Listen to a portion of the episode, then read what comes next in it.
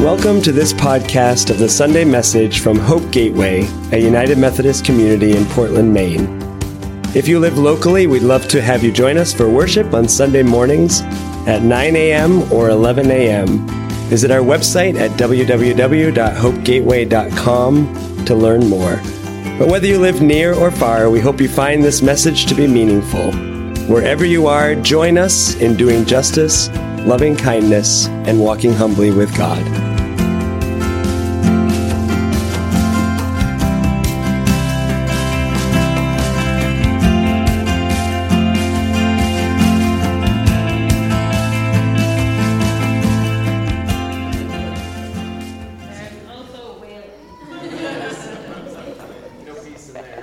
There is peace and love and sadness and joy all together, right? That's community.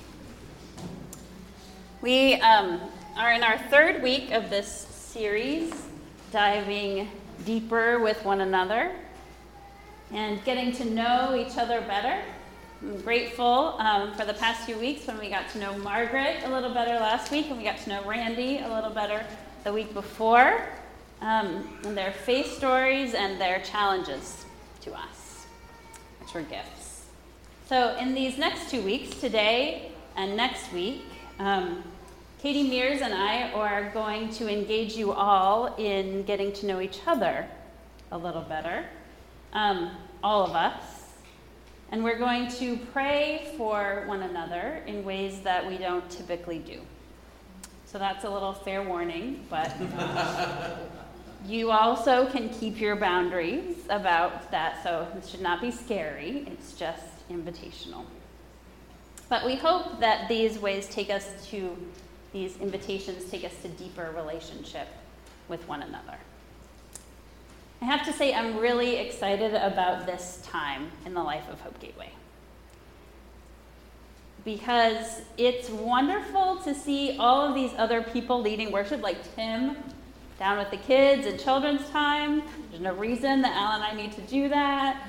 Um, all the other people that are leading communion and prayer time and all the, the welcome. I just love seeing us grow into the way that we've been aiming to be. We kept saying we're going to have more people in leadership and worship. And we, we like inched towards it but now we're like bursting forth.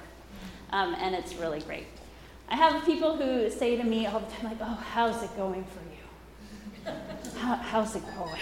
I know you're going through a lot of transition like how's it going i'm like it's great it really is it's really great. I am really excited to be working with Ophelia and Mike and Jeff and Erica, and Nathan is coming on board in a few weeks, and um, Margaret, I mean, not Margaret, I'm thinking Margaret Atwood, but it's Evelyn Atwood, is um, in the nursery now, and we're really excited to have her with us. So things are, um, we're um, in the process of interviewing people for Bethany's position, which um, I'm a little sad about Bethany leaving, but I'm excited about some of those candidates too. So things are changing, and we're um, about something new in this place, but it's a gift really for our community. That's how I'm experiencing it, and I hope you are too.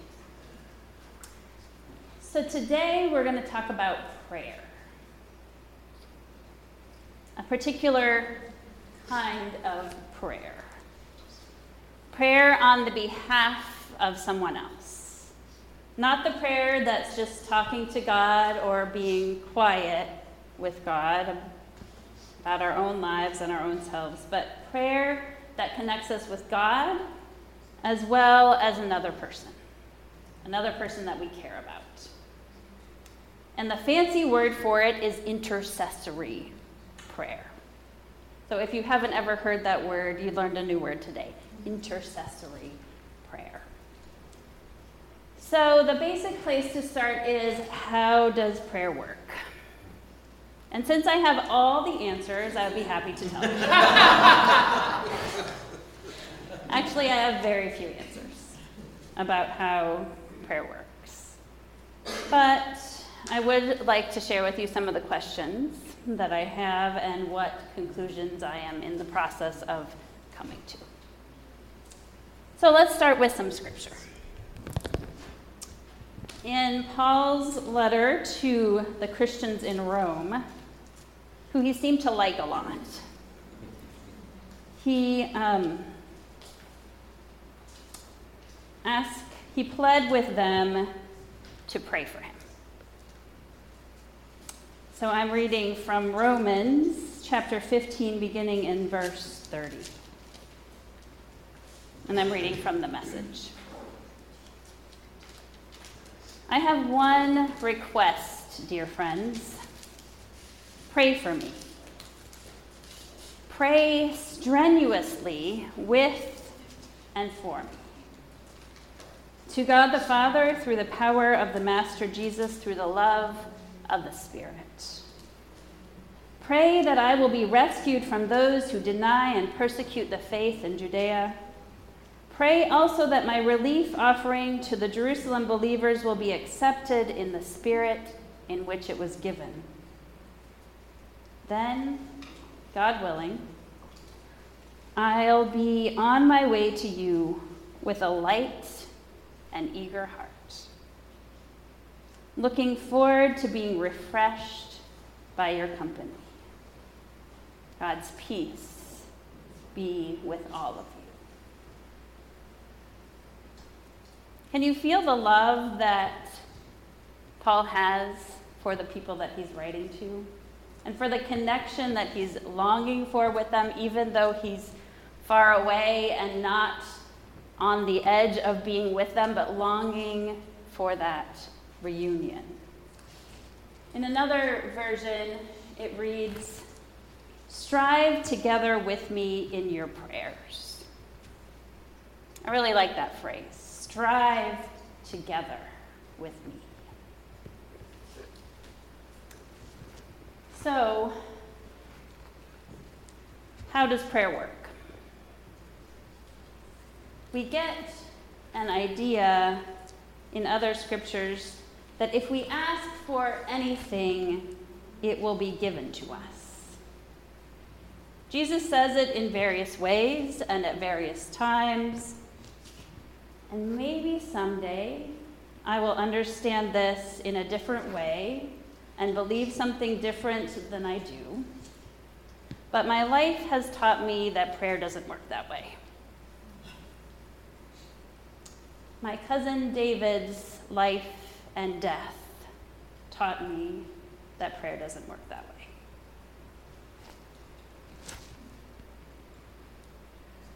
While David's family visited my family in South Dakota from Kentucky during the summer of my sixth grade year, he had a seizure while waking up in my bedroom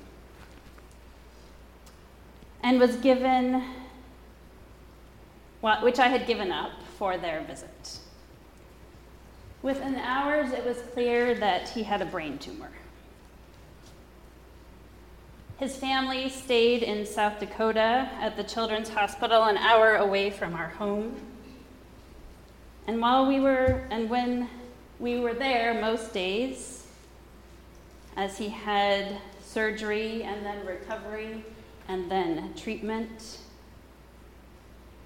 we all prayed for him. Everyone in my family's church prayed for him. Everyone in my aunt and uncle's church prayed for him. Everyone in my grandparents' church prayed for him. Everyone in his grandparents' church prayed for him. Half of the people in our family are pastors. And every single one of us is a person of deep, profound faith. That is the ground of our lives every single person in my family. I know that is not true in most people's family, and it is a gift, but that is true in my family. We continued to pray for him for three years. As he got better and worse, and then better, and then worse. We prayed for him as he went to different doctors and specialists. I know that it's not true, but at the time I believed that he was the most prayed for child in the world. I really believed that. We were praying for healing. But David did not live a healthy, long life. He suffered so much in our efforts to make him well. But he gave us such joy and hope despite the pain that he endured. He died when he was four, and I was in 10th grade. What I believe about prayer is clearly defined by this experience. And I cannot separate this experience from what I believe about prayer.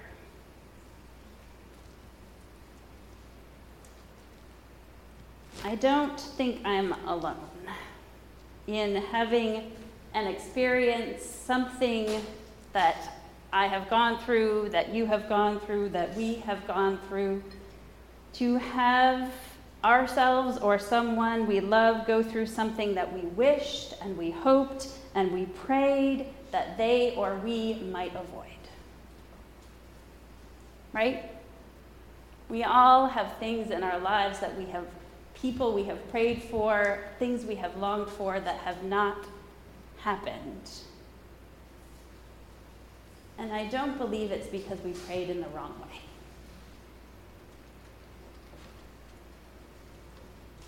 But I still believe in prayer. I believe in the plea of Paul to have other Christians pray for him. Strive together with me, he said. We all long for that. We want others to be with us in spirit and in presence and in the act of prayer.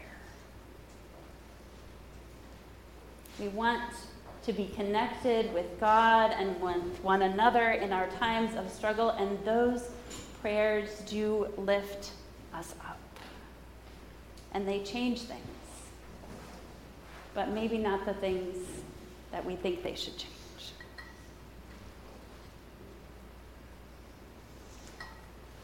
It kind of reminds me of my new favorite song, which is not, the audio is not lined up. Can you do that?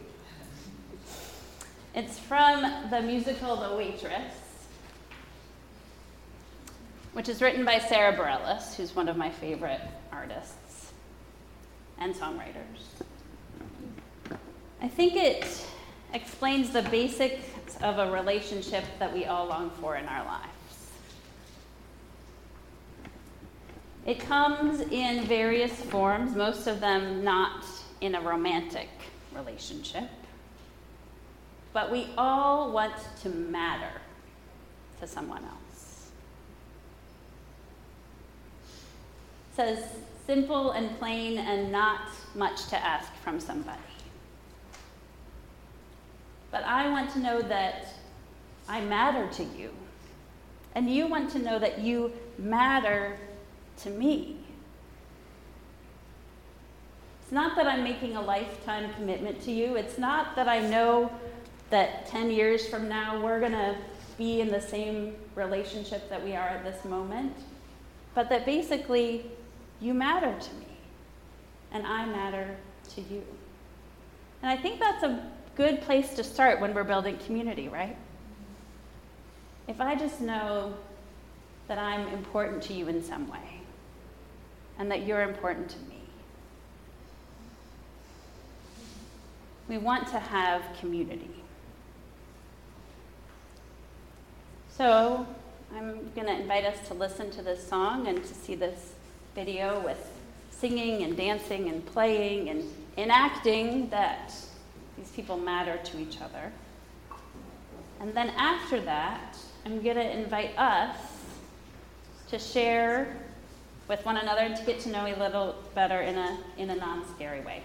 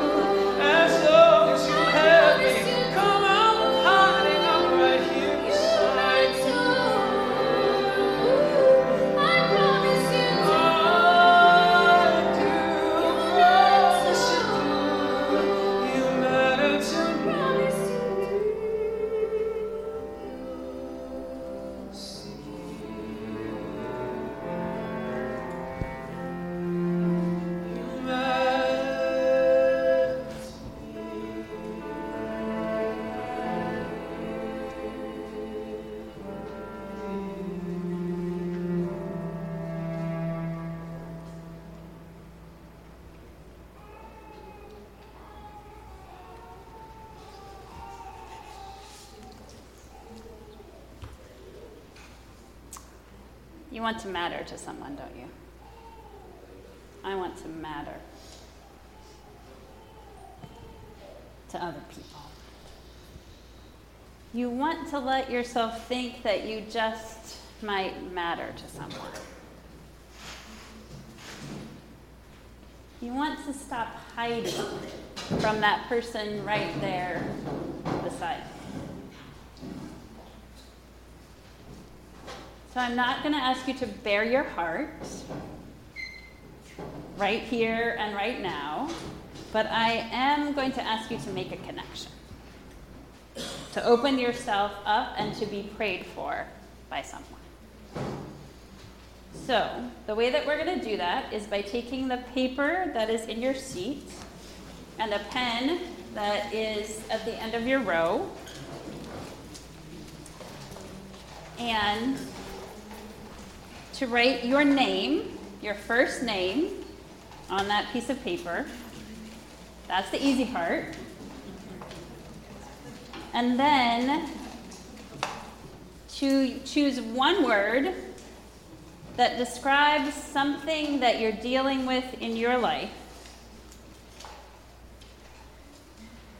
Something you're carrying, something that you're dealing with. Maybe it's family, maybe it's anxiety, maybe it's relationship, maybe it's immigration, maybe it's one word to explain something that you're carrying right now in your life. And you're not going to have to explain it any further than that, unless you choose to later. So just take a minute and think of one word that is what you're dealing with right now in your life.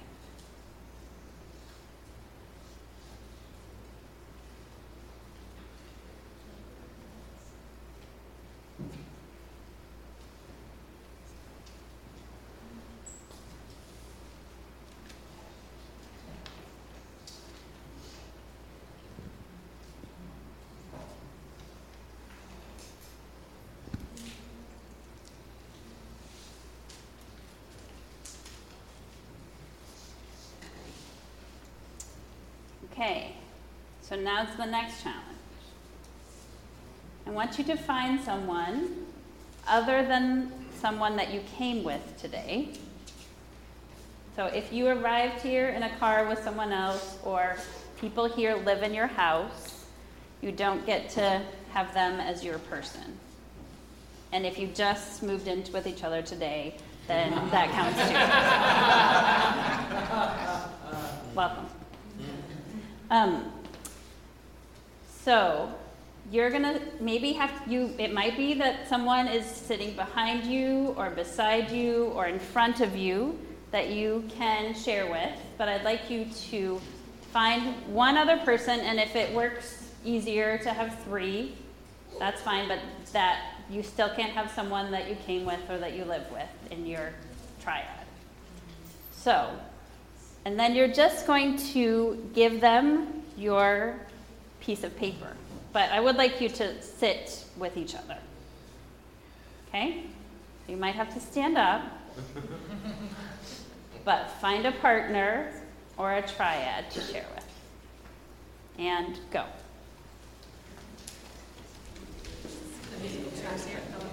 Like, you want to swap seats with Randy?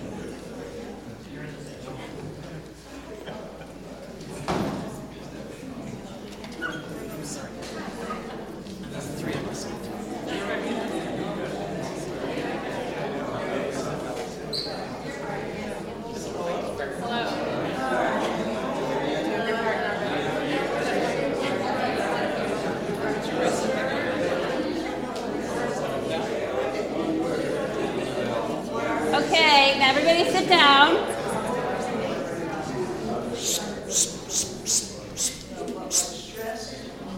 Okay, you're not, this is not, listen. I love you, right? So, this is not the moment that you get to explain what your word means. If you would like to explain what your word means, it would be a great opportunity to talk after worship, to find a time this week to talk on the phone or send an email or get together for coffee with your partner. But this is not that moment. but I invite you to do all those things. That would be awesome. So, I want you to take, I want you to be holding somebody else's paper in your hand. So if you haven't swapped yet, please swap papers. So, in this moment, I'd like to invite you to pray for your sibling in Christ, the beloved child of God who has shared their name and this concern with you. And we're going to and I'm going to teach you a prayer technique right here in this moment right now to pray for them. So first thing I want you to do is to look at their face.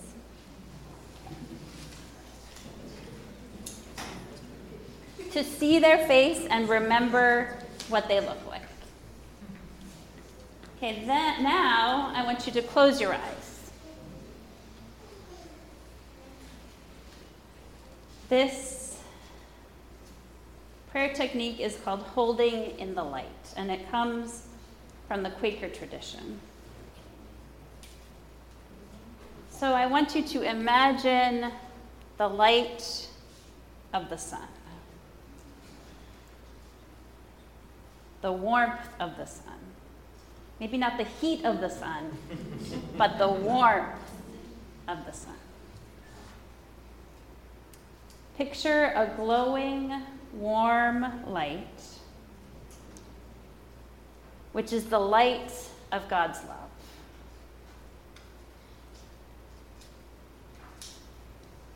Now, imagine your person in that light. Hold their name, their face, their self in that light.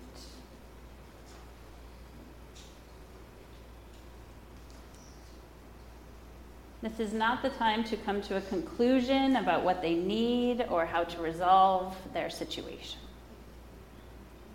Don't try to fix their concern, just hold it in God's light. Seek the peace of Christ for them. Just keep holding them there in the light.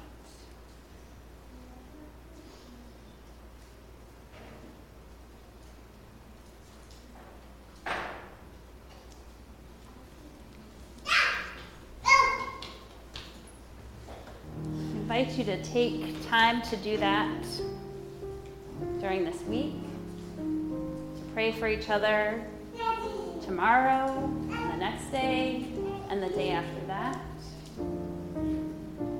And if you feel led and you have time to connect with them, that is a beautiful gift too.